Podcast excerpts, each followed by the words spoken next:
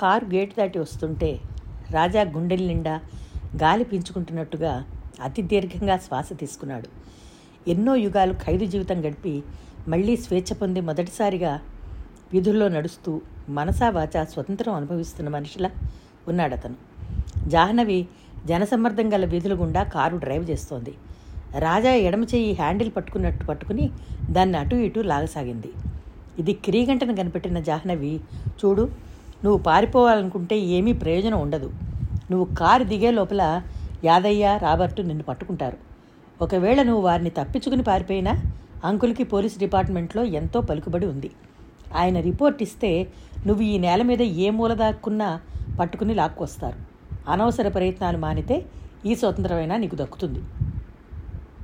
అతను క్షణం సేపు తర్వాత జాహ్నవి మాటల్లో అర్థం బాగా తలకెక్కినవాడిలా ఆ హ్యాండిల్ వదిలేశాడు. అతని చేతులు గుప్పిళ్ళుగా మారాయి. నిటారుగా కూర్చున్నాడు. రిలాక్స్ యంగ్ మ్యాన్ అంది. అతను జాహ్నవి తనని గమనిస్తోందని తెలియగానే సరిగా కూర్చున్నాడు. ఏమిటి ఆలోచిస్తున్నావు? అంది. అతనికి ఏదైనా గుర్తుకు వస్తోందా? అన్న అనుమానంతో. నీకింత కారు బాగా డ్రైవింగ్ ఎలా వచ్చు? అడిగాడు. వచ్చు అంతే. నీ మాట చెప్పు. ఇలా బయట తిరుగుతుంటే ఎలా ఉంది? అని అడిగింది. చాలా హాయిగా ఉంది. మళ్ళీ ఆ నరకంలోకి వెళ్ళాలా అనిపిస్తోంది. నరకం అని ఎందుకు అనుకుంటావు పిచ్చివాళ్ళ మధ్య ఉండటం నరకం కాదా? అన్నాడు అతను. నీకు తెలిసిన మంచివాళ్ళు ఎవరున్నారో చెప్పు అంది.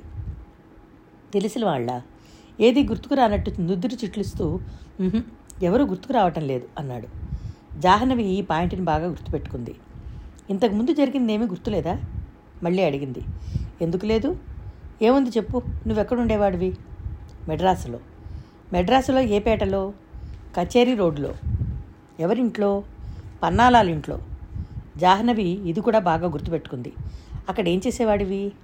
ఒకటేమిటి? అన్ని పనులు చేసేవాడిని కూరలు తెచ్చిపెట్టేవాడిని ఆవిడతో పాటు గుడికి వెళ్ళేవాడిని ఆయనతో షికారుకు వెళ్ళేవాడిని పాలు తెచ్చేవాడిని వరుసగా చెప్తున్న అతను హఠాత్తుగా ముందుకు వంగి గభాల్లా జాహ్నవి నడుపుతున్న స్టీరింగ్ పట్టుకుని అతి వేగంగా ఎడం పక్కకి తిప్పేశాడు. జాహ్నవి కారుని బలంగా సడన్ బ్రేక్ వేసి ఆపేసింది. కారు పేమెంట్కి దగ్గరగా వచ్చి ఒక ముసలమ్మని ఢీకొనబోయి కొట్టబోయి రవంతలో ఆగింది. కారు ఆగేసరికి వెనక సీట్లో కూర్చుని ఉన్న రాబర్ట్ ముందుకు వంగి రెండు చేతులు ముందుకు చాచి ముందు సీట్లో ఉన్న రాజా మెడ దగ్గర భుజాల మీద కదలనీయకుండా గట్టిగా పట్టుకున్నాడు. యాదయ్య గబార్ల డోర్ తెరుచుకుని దిగేసి రాజా డోర్ వైపు వచ్చి రెడీగా నిలబడ్డాడు. సడన్ బ్రేక్ వేయడం వల్ల జాహ్నవి ముందుకు పడింది. జాహ్నవి లేచేసరికి ఇదంతా జరిగిపోయింది. కారుకు అడ్డం వచ్చిన కాస్తలో ప్ర పెద్ద ప్రమాదం తప్పిపోయిన స్కూటర్ మీద వ్యక్తి సడన్ బ్రేక్ పడడంతో పక్కకి పడబోయి నిలదొక్కుని వెనక్కి తిరిగి కోపంగా చూస్తూ కబుర్లు చెప్పుకోవాలంటే పడగదులు లేవా? రోడ్ల మీద పెడుతూ మా ప్రాణాలు తీయాలా? ఈరోజు చచ్చి ఉండేవాణ్ణి అని అరిచి వెళ్ళిపోయాడు. అప్పుడు కానీ జాహ్నవికి రాబర్ట్కి యాదయ్యకి అర్థం కాలేదు. రాజా స్టీరింగ్ అలా సడన్గా తిప్పకపోయినట్లయితే స్కూటర్ సరాసరి కారు లోపలికి చొచ్చుకొచ్చేసేది. రాజా రెప్పపాటులో చక్రం పక్కకి తిప్పేసి ఘోరంగా జరగబోయే ప్రమాదాన్ని తప్పించాడు. ఇది అర్థం అవగానే రాజా భుజాల మీద ఇనప చువ్వల్లా బిగుచుకుని ఉన్న రాబర్ట్ చేతివేళ్ళు మెల్లగా సడలిపోయాయి. యాదయ్య అబ్బా ఎంత ప్రమాదం తప్పింది? అన్నాడు కంగారుగా. రాబర్ట్ రాజా భుజాల మీద నుంచి చేతులు తీసేసి వెనక్కి జరిగి సరిగా కూర్చున్నాడు. జాహ్నవి విచిత్రంగా ఇంకా స్టీరింగ్ని గట్టిగా పట్టుకుని ఉన్న రాజా చేతిని చూసింది. ఆ చేతివేళ్ళు పొడుగ్గా వేళ్ళ మీద సన్నటి జుట్టు కనిపిస్తూ మగసిరి నిండిన అందంతో ఉన్నాయి. జాహ్నవి ఆ చేతిని చూస్తుండటం గమనించిన రాజా స్టీరింగ్ వదిలేసి వెనక్కి ఆనుకుని కూర్చున్నాడు. అతను ఆ స్టీరింగ్ పక్కకు తిప్పడంలో కూడా ఆ పేమెంట్ దగ్గర నడుస్తున్న ముసలమ్మకి కారు కొట్టుకోకుండా తిప్పాడు. ఇది చాలా అసాధారణమైన నేర్పు. రాజా కారు డ్రైవ్ చేస్తాడని శకరం గారు చెప్పారు. అంటే రాజా ఈ కారు డ్రైవింగ్ మర్చిపోలేదన్నమాట. ఇది విశేషమే. యాదయ్య వచ్చి కూర్చున్నాడు. జాహ్నవి కార్ స్టార్ట్ చేసింది. డ్రైవింగ్ చేస్తూ అయితే నీకు బాగా డ్రైవింగ్ వచ్చన్నమాట అంది. నాకా డ్రైవింగా అతని చేతి వెళ్ళని చూసుకుంటూ అసలు అదేగా నాకు అన్నం పెట్టింది? అన్నాడు. అంటే చకితురాలైనట్టుగా అతని వైపు చూసి మళ్ళీ వేగంగా రోడ్డు వైపు చూస్తూ అంది. నేను నా పదవ ఏట కారు తొడవడం నేర్చుకున్నాను. పదమూడో సంవత్సరం వచ్చేసరికి డ్రైవింగ్ వచ్చేసింది. ఎక్కడా? ఎవరి దగ్గర? ఆతురతగా అడిగింది. ఎక్కడా? అతను ఆలోచించాడు. అవును ఎక్కడ నేర్చుకున్నాను? వెనక్కి ఆనుకుని కళ్ళు మూసుకుంటూ గుర్తుకు రావట్లేదు అన్నాడు. జాహ్నవి నిట్టూర్చింది కథ మళ్ళీ మొదటికి వచ్చింది అతను కొన్ని విషయాలు చెప్తున్నాడు. వాటి ఆలోచనలు మళ్ళీ అంతలోనే పుట్టుకుని తెగిపోయి అతను చెప్పలేకపోతున్నాడు. జాహ్నవి కారు డ్రైవ్ చేస్తోంది. ట్యాంక్ బండ్ రాగానే ఇదిగో హిమాయత్ సాగర్ అంది. అతను నవ్వాడు. ఈ ఊరికి మీరు కొత్త? అంటే లేకపోతే ట్యాంక్ బండిని హిమాయత్ సాగర్ అంటారేమిటి? పర్వాలేదు. అతను ఊరిని గుర్తుపడుతున్నాడు. సెక్రటేరియట్ ముందు నుంచి వెళ్తూ చేయబెట్టి చూపిస్తూ అదిగో అసెంబ్లీ అంది. బాగానే ఉంది.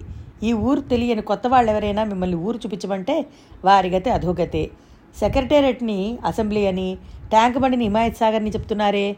అన్నాడు. ఇంతలో పెట్రోల్ బంక్ వచ్చింది జాహ్నవి ఫ్యూయల్ మీటర్ చూసి రాబర్ట్ పెట్రోల్ పోయించుకుందామా? అంది. రాబర్ట్ సరేనమ్మా అన్నాడు. కారు పెట్రోల్ బంక్ లోపలికి వచ్చి ఆగింది.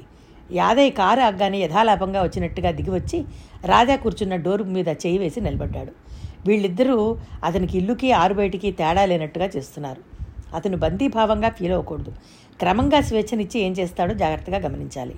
జాహ్నవి రాజాని చూస్తూ ఒక్క నిమిషం దిగుదావా? అంది. అతను తలూపాడు. జాహ్నవి దిగింది. యాదయ్య రాజాకి డోర్ తెరిచాడు. రాబర్ట్ కూడా అక్కడికి వచ్చాడు రాజా పెయింట్ చెప్పుల్లో చేతులు పట్టుకుని పెదవులు బిగించి నిలబడి ఆకాశం వైపు చెట్ల వైపు దూరంగా వెడుతున్న బస్సుల వైపు చూస్తున్నాడు. ఇంతలో అక్కడికి తెల్లటి ఫియట్ కారు వచ్చి ఆగింది. అందులో అత్యంత అధునాతమైన బట్టలు ధరించి మెడలో ఛాతీ దగ్గర షర్టు బట్టల్స్ వదిలి అక్కడ బంగారపు గొలుసు మెరుస్తుండగా ముంజేతికి గొలుసు వేళ్ళకి పెద్ద ఎర్రరాయి ఉంగరం మెరుస్తున్న అతను కారు ఆపి విలాసంగా స్టీరింగ్ మీద చేయివేసి పెట్రోల్ కోసం వేచి చూస్తున్నాడు. ముందు వ్యాన్ పెట్రోల్ పూయించుకోవడంతో ఆ రెండు కార్లు ఆగాల్సి వచ్చింది. స్టీరింగ్ మీద చేతి వేళ్ళు తాటిస్తూ విలాసంగా చూస్తున్న అతను రాజాని చూడగానే అపరిమితమైన ఆనందంతో గభార్న డోర్ తెచ్చుకుని ఉరికినట్టు దిగి పరిగెత్తుకుంటూ వస్తూ ఏయ్ రాజా అంటూ వచ్చి రాజాని గాఢంగా కౌగిలించుకున్నాడు. రాజా అకస్మాత్తుగా వచ్చిపడిన అతన్ని కంపరంగా చూసి ఒక్క నెట్టు నెట్టాడు. చూసేవాళ్ళకి అతని శరీరం ఎక్కువగా కదిలించినట్టే లేకుండా సునాయసంగా చేత్తో నెట్టినట్టుగా ఉంది. కానీ ఎదుటి వ్యక్తి మాత్రం చాలా బలంగా తోసినట్టుగా అవతలికి వెళ్ళి పెట్రోల్ చూపించే మిషన్ మీద వెళ్ళి పడ్డాడు. అతను తలాదిరిపోయినట్టుగా ఒక్క నిమిషం విమూఢుడైపోయినట్టు నివ్వెరపోయి కళ్ళు పెద్దవి చేసి చూశాడు. రాజా అతన్ని కంపరంగా చూశాడు. అవతల వ్యక్తి తనని తాను నిర్వహించుకుంటూ లేచి వచ్చాడు. రాబర్ట్ అతని దగ్గరగా వచ్చి రహస్యంగా అశోక్ బాబు మీకు తెలియదేమో రాజాబాబుకి ఒంట్లో బాగాలేదు అందరితో ఇట్లాగే చేస్తున్నారు. మిమ్మల్ని ఎవరూ గుర్తుపట్టడం లేదు అన్నాడు. అశోక్ బట్టలు నిలుపుకుంటూ వాడికి ఆ పిచ్చి ఇంకా నయం కాలేదన్నమాట. అలా కారు దగ్గర నిలబడిపోతే తగ్గిపోయింది అనుకున్నాను అంటూ అతను మళ్ళా ఆప్యాయంగా చూస్తూ రాజా వైపు ఒక్కొక్క అడుగే వేస్తున్నంత నెమ్మదిగా వచ్చాడు. రాజా అతను దగ్గరికి రావడం చూడగానే పిడికిలు బిగించాడు. దవడెముక కోపము అప్పుకుంటున్నట్టుగా కదిలింది. ఇది చూడగానే అశోక్ రెండు చేతులు జోడించి దండం పెడుతూ sorry baba very very sorry. నిన్నేం నిన్ను పట్టుకోనులే. ఫ్రెండ్ని కదా. నీకు ఈ సుస్థి వచ్చిందని తెలిసి పిచ్చికిపోయాలంటే నమ్ము. మీ ఇంటికి వద్దామంటే మీ నాన్న పులిలా మింగేస్తాడేమోనని భయం. గొంతు మార్చి ఫోన్ చేసినా మీ నౌకర్లు గొంతు గుర్తుపట్టి అసలు బదులే చెప్పేవాళ్ళు గారు. ఏమిట్రా అలా చూస్తావు? నన్ను గుర్తుపట్టలేదా? నేను నీ ఫ్రెండ్ని అశోక్ని అన్నాడు. ఆ అనడంలో చాలా భావోద్రేకంగా ఉంది.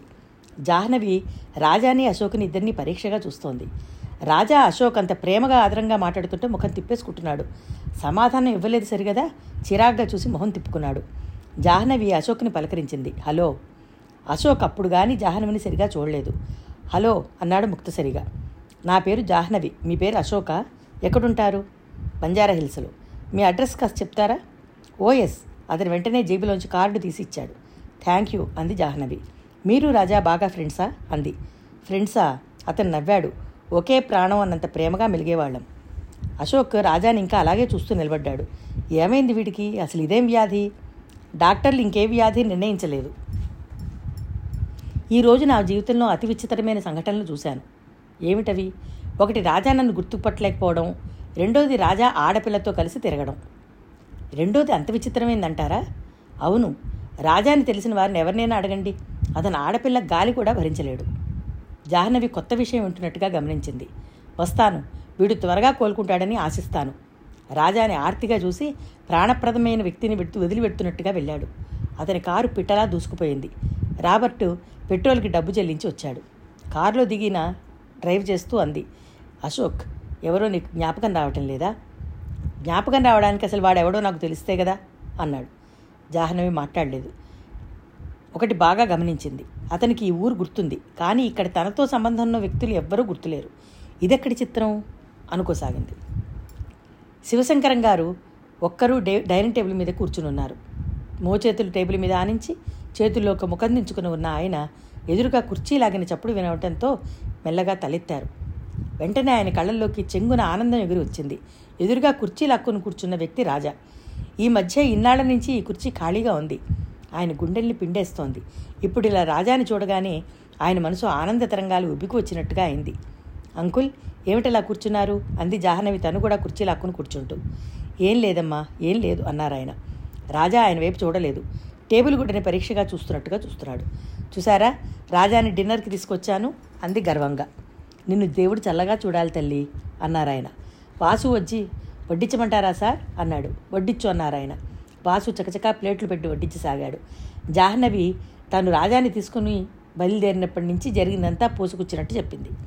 శివశంకరం గారు అశోక్ పేరు చెప్పగానే మండిపడ్డాడు.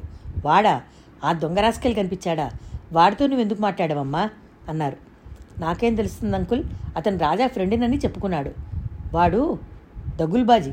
వాడిని చూస్తే పీక పిసికి చంపేయాలనిపిస్తుంది. అశోక్ పేరు చెప్తే ఆయన ఎందుకింత కాలరుద్రుడు అవుతున్నాడో అర్థం కాలేదు. రాజాకి అతను ఎలాంటి స్నేహితుడు? అని అడిగింది. ఎలాంటి స్నేహితుడని చెప్పను? ఈ రోజుల్లో స్నేహానికి నిర్వచనాలు చెప్పగలమా? రాజాని చీడపురుగులా పట్టుకున్నాడు. రాజా అతని స్నేహతో స్నేహంతో ఏమైనా మారాడా అంకుల్? అంది. ఆయన హఠాత్తుగా రాజా వైపు చూశారు. ఆయన కళ్ళు కుంచుకుని మళ్ళీ మామూలుగా అయ్యాయి. వద్దులేమ్మా ఆ సంగతులన్నీ ఇప్పుడెందుకు? అన్నారు తగు స్వరంతో. రాజా ఈ సంభాషణ తనకేమీ పట్టనట్టుగా ఎవరి విషయమో వాళ్ళిద్దరూ మాట్లాడుకుంటున్నట్టుగా తన భోజనం తను కానిస్తున్నాడు. జాహ్నవి అటు రాజాకి ఇటు శివశంకరం గారికి ఇద్దరికి వడ్డిస్తోంది. భోజనాలు అయిపోయినాయి. జాహ్నవి రాజాతో కలిసి పైకి వచ్చింది. అతని గదిలో వదిలేస్తూ గుడ్ నైట్ రే సాయంత్రం వస్తాను. అప్పటి వరకు నువ్వు ఎవరినీ బాధ పెట్టకుండా బుద్ధిమంతుడిలా ఈ గదిలో ఉండు. నిన్ను నీకు మంచానికి ఎవరూ కట్టివేయరు. నీకు ఇచ్చిన స్వాతంత్ర్యం దక్కించుకుంటావనుకో అప్పుడు మా అందరిలా నువ్వు స్వేచ్ఛగా ఉండొచ్చు అంది. జాహ్నవి తలుపు బయటికి వేసి కిందకి దిగి వచ్చింది అప్పటికే రంగనాథం గారు రెండుసార్లు ఫోన్ చేశారని శివశంకరం గారు చెప్పారు. మా కోసం నువ్వు చాలా కష్టపడుతున్నావమ్మా అన్నారాయన ఆర్ద్రతగా. పర్వాలేదు అంకుల్. రాజాకి అసలు ఇలా ఎందుకైందో తెలుసుకుంటే చాలు. అంకుల్ అతనికి ఈ ఊరు గుర్తుంది. స్థలాలు గుర్తున్నాయి. మనుషులు గుర్తులేరు. ఇది విచిత్రంగా లేదు అంది. చాలా విచిత్రంగా ఉంది. రాజాకి ఏదో అయింది. అదేమిటో అన్నది అంతుపట్టడం లేదు అంకుల్ అంది ఆలోచనగా. అంతా నా దురదృష్టం తల్లి అన్నారాయన అసలు ఏమైందో తెలుసుకోవాలి. రాజా విషయం చాలా విచిత్రంగా ఉంది. అతని ప్రవర్తన మామూలు మనిషిలా ఉంది. ఈ మర్చిపోవడం ఎందుకు జరిగిందో ఎలా జరిగిందో అంతుపట్టకుండా ఉంది. నేను దీన్ని తెలుసుకోగలిగితే జాహ్నవి కళ్ళు కాంతితో భాషించాయి ఇది మెడికల్ హిస్టరీలోనే ఒక అపూరూపమైన కేసులా రూపొందుతుందేమో. నిజంగా అలా అయిందనుకోండి నా శ్రమకి ఫలితం దక్కినట్టేగా? ఆయన నిజమేనన్నట్టుగా తలూపారు. అంకుల్ రాజాని మీరు బంధించకండి. వదిలేసి స్వతంత్రం ఇస్తే అతను ఎక్కడికి పెడతాడో ఏం చేస్తాడో చూద్దాం. అది ఆధారంగా మనకి ఏ కొత్త విషయమైనా దొరకచ్చు. అలాగేనమ్మా. Thanks uncle. నా మీద అంత నమ్మకం ఉంచినందుకు. అదేమిటమ్మా? నువ్వు డాక్టర్వి. నీ మీద కాకపోతే ఇంకెవరి మీద నమ్మకం ఉంచగలుగుతాను? వెళ్తాను అంకుల్. మీరు నిశ్చింతంగా ఉండండి. బాగా రెస్ట్ తీసుకోండి. కళ్ళ కింద చూడండి ఎంత నల్లగా ఉందో. నాకు ఒకటే నిశ్చింత తల్లి. ఆ భగవంతుడి ఒడిలో చేరిన తర్వాతే. అంత మాట అనకండి. రాజాకి నయం అవుతుందని నేను చెప్తున్నానుగా. నన్ను బతికిస్తున్న ఆశే అది. జాహ్నవి వెళ్ళడానికి లేవబోయి ఆగింది. అంకుల్ అశోక్ మంచివాడు కాడని చెప్పారు. ఎలా మంచివాడు కాడో చెప్పరా? ఏముందమ్మా? డబ్బు కల వాళ్ళకి లేని వాళ్ళకి స్నేహం ఉందనుకో ఏమవుతుంది? జాహ్నవి ఆశ్చర్యంగా అడిగింది. అశోక్ లేనివాడా? అతని బట్టలు ఆ కారు? అదంతా ఒక పటాటోపం. డబ్బు ఉంది. వాళ్ళ అన్నయ్యకి వ్యాపారం ఉందనుకో అదంతా అప్పుల తక్కెడ. ఎవరు ఎప్పుడు కనిపించినా అతి మంచిగా ఎంతో ప్రేమగా ప్రవర్తించి వలలో వేసుకుని వారి అవసరాలకి వాడుకుంటారు. ఆయన కాస్త ఆగి అన్నాడు రాజా నాకు తెలియకుండా వాడికి చాలా డబ్బు ఇచ్చాడు ఇన్నాళ్ళు దాయాదులు రాజా మీదకి రాకుండా జాగ్రత్త పడడంతో నా జీవితం వేదనతో గడిచింది. ఇప్పుడు రాజాని వాడి ఫ్రెండ్స్ బారి నుంచి రక్షించడం జయం అయింది నా బతుకంతా ఈ యుద్ధంతోనే అంతమైందనుకో. జాహ్నవికి అర్థమైంది. రాజాని ఫ్రెండ్స్ తమ వైపు లాగుతున్నారన్నమాట. అలాంటప్పుడు అశోక్ పట్ల ఆయన మండిపడ్డంలో వింతేమీ లేదు. ఈ డబ్బు గల తల్లిదండ్రులు పిల్లల గురించి పడే బాధలు సైకియాట్రిస్టుగా జాహ్నవికి బాగానే తెలుసు. ప్రాక్టీసులో తరచి చూస్తే ఎక్కువ కేసులు ఇవే. వస్తాను అంకుల్ గుడ్ నైట్. అంది లేస్తూ. గుడ్ నైట్ అన్నారు ఆయన. జాహ్నవి ఇంటికి వస్తూ ఆలోచించసాగింది. అంటే రాజా అశోక్తో స్నేహంగా ఉండటం సుశంకరం గారికి ఏమాత్రం ఇష్టం లేదనమాట అసలు గొడవ ఇక్కడే మొదలు కాలేదు కదా? ఏమో మరి. అసలు ముందు రాజా అశోకుల స్నేహం ఎంతవరకు తెలుసుకోవాలి. జాహ్నవి కారు డ్రైవ్ చేస్తూనే అశోక్ ఇచ్చిన కార్డు తీసి చూసింది. బంజారా హిల్స్ రోడ్ నెంబర్ రెండులో ఉంది. ఇంటికి పెట్టిన పేరు స్వప్న మాలిక. గమ్మత్తుగా ఉంది. జాహ్నవి ఇంటికి వచ్చేసరికి రంగనాథం గారు వరమ్మ గారు కూర్చుని అరుణ్తో కబుర్లు చెప్తున్నారు. అరుణ్ జాహ్నవిని చూడగానే రెండు చేతులు చాస్తూ ఓ ఒంటికాలి మీద తపస్సు చేస్తే ఆ వైకుంఠంలో ఉన్న లక్ష్మీదేవికైనా దిగి వస్తుందేమో కానీ నీ దర్శనం మాత్రం అయ్యేట్టుగా లేదు. సారీ అరుణ్ అంది జాహ్నవి. అసలు ఏమైందంటే చెప్పబోయింది. అరుణ్ రెండు చేతులు అడ్డంగా పెట్టి వారిస్తూ బస్ బస్ వివరాలు నాకు తెలుసు. పేషెంట్స్ ఉన్నారు. ఆ శివశంకరం గారి అబ్బాయి కాడ రాజా కేసు ఒకటి నీ మనసును తొలిచేస్తోంది. అదేమిటో కనుక్కోవాలని నీకు ఆరాటంగా ఉంది.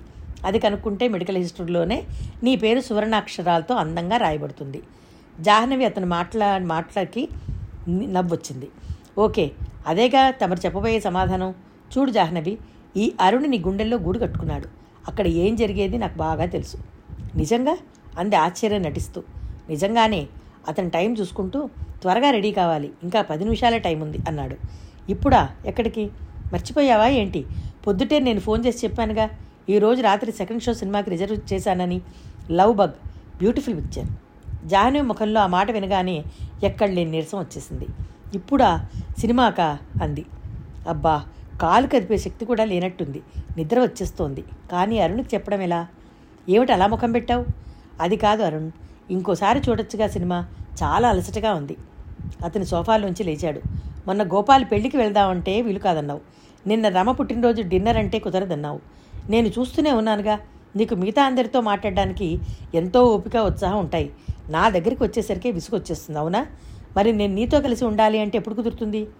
ఓ అరుణ్ నో డిస్కషన్స్ ప్లీజ్. అక్కడ రంగనాథం గారు వరమ్మ గారు ఉన్నారనే సంగతి కూడా మర్చిపోయినట్టుగా జాహ్నవి దగ్గరికి వచ్చాడు. నేను నీతో గడపాలంటే నేను కూడా పిచ్చివాడిని అవ్వాలి అంతేగా? అప్పుడు కనీసం డాక్టర్గానైనా నా దగ్గర ఉంటావు అవునా? అరుణ్ ప్లీజ్. నన్ను అర్థం చేసుకోమన్నట్టుగా చూసింది. ఓకే బాబా అర్థం చేసుకుంటాను సహనం పడతాను. ఇక ముందు నుంచి నేను ఎప్పుడు ప్రోగ్రామ్స్ వెయ్యను నువ్వే చెప్పు. నువ్వు చెప్పిన టైంకు నేనే వస్తాను సరేనా?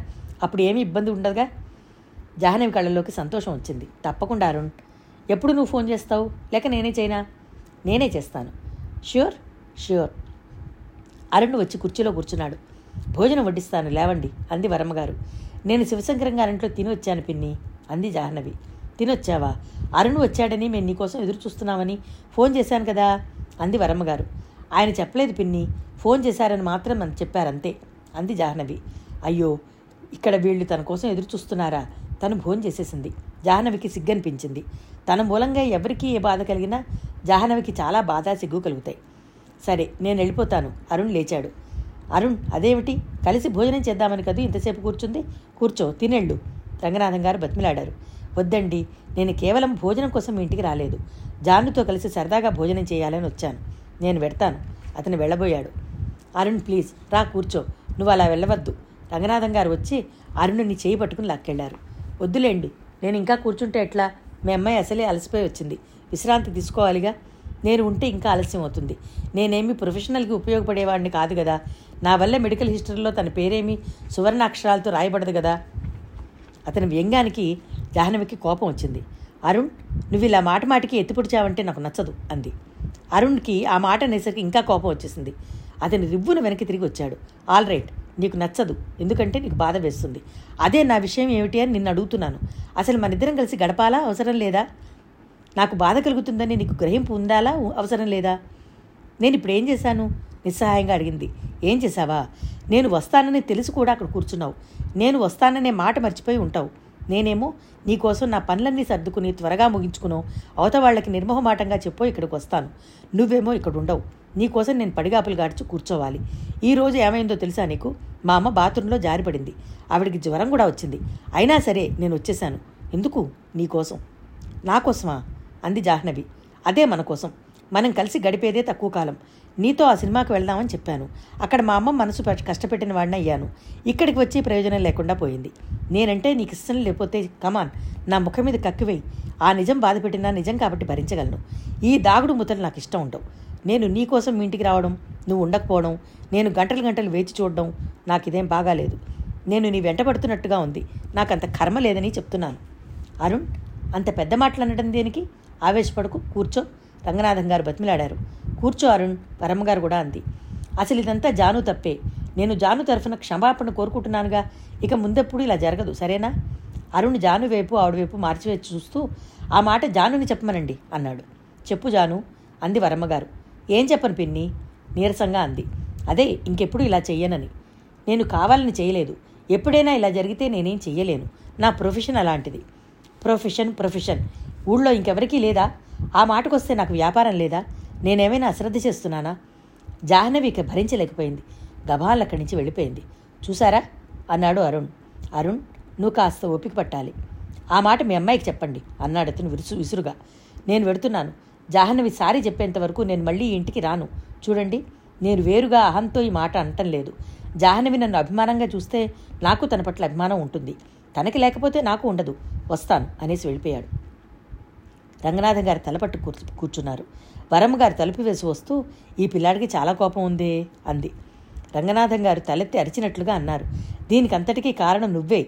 నువ్వు జాను బిజీ అంటే అరుణ్ ఏమీ అనుకునేవాడు కాదు. నువ్వు మొన్న ఆ వెధో సంబంధం తీసుకొచ్చావు. వాళ్ళు మన పిల్లల్ని చేసుకోబోతున్నట్టుగా ఊరంతా టామ్ టామ్ చేశారు. అది అరుణ్ చెవిని పడింది. అతను మండిపడుతున్నాడు. అసలు కారణం అది. నువ్వు ఊరికే ఉండవు కదా? అన్నాడు. అయ్యో రామా ఇది మరీ బాగుందండి. నేనేం చేశాను? అంది వరమ్మగారు జాహ్నవికి మాటలు వినిపిస్తూనే ఉన్నాయి. జాహ్నవి బట్టలు మార్చుకుని వచ్చి మంచం మీద పడుకుంది. అరుణ్ అలా మాట్లాడడం జాహ్నవికి బాధ అనిపించింది. అతను తన కోసం తల్లి జ్వరం కూడా లక్ష్య పెట్టకుండా వచ్చాడు. అతను కోపం తెచ్చుకోవడంలో రవంతు కూడా అతిశయోక్తి లేదు. అతను భోజనం చేయకుండా తన కోసం వేచి చూస్తున్నాడు. తనతో సినిమాకి వెళ్ళాలని ఆనందంగా గడపాలని కోరుకోవడంలో కూడా తప్పులేదు అరుణిది తప్పేం లేదు. తప్పంతా తనదే. ఒక్కొక్కసారి ఈ కేసులు వీటితో బాగా అలసిపోతుంది. పిన్ని కోసం బాబాయ్ కోసం వాళ్ళతో కలిసి గడపడం కోసమే జాహ్నవికి టైం సరిపోవటం లేదు. అబ్బా రోజుకి ఇరవై నాలుగు గంటలేనా? మరో పది గంటల కాలం ఉంటే ఎంత బాగుంటుంది అనిపిస్తోంది. వచ్చిన ఆరు నెలల్లోనే ప్రాక్టీస్ బాగా పికప్ అయింది.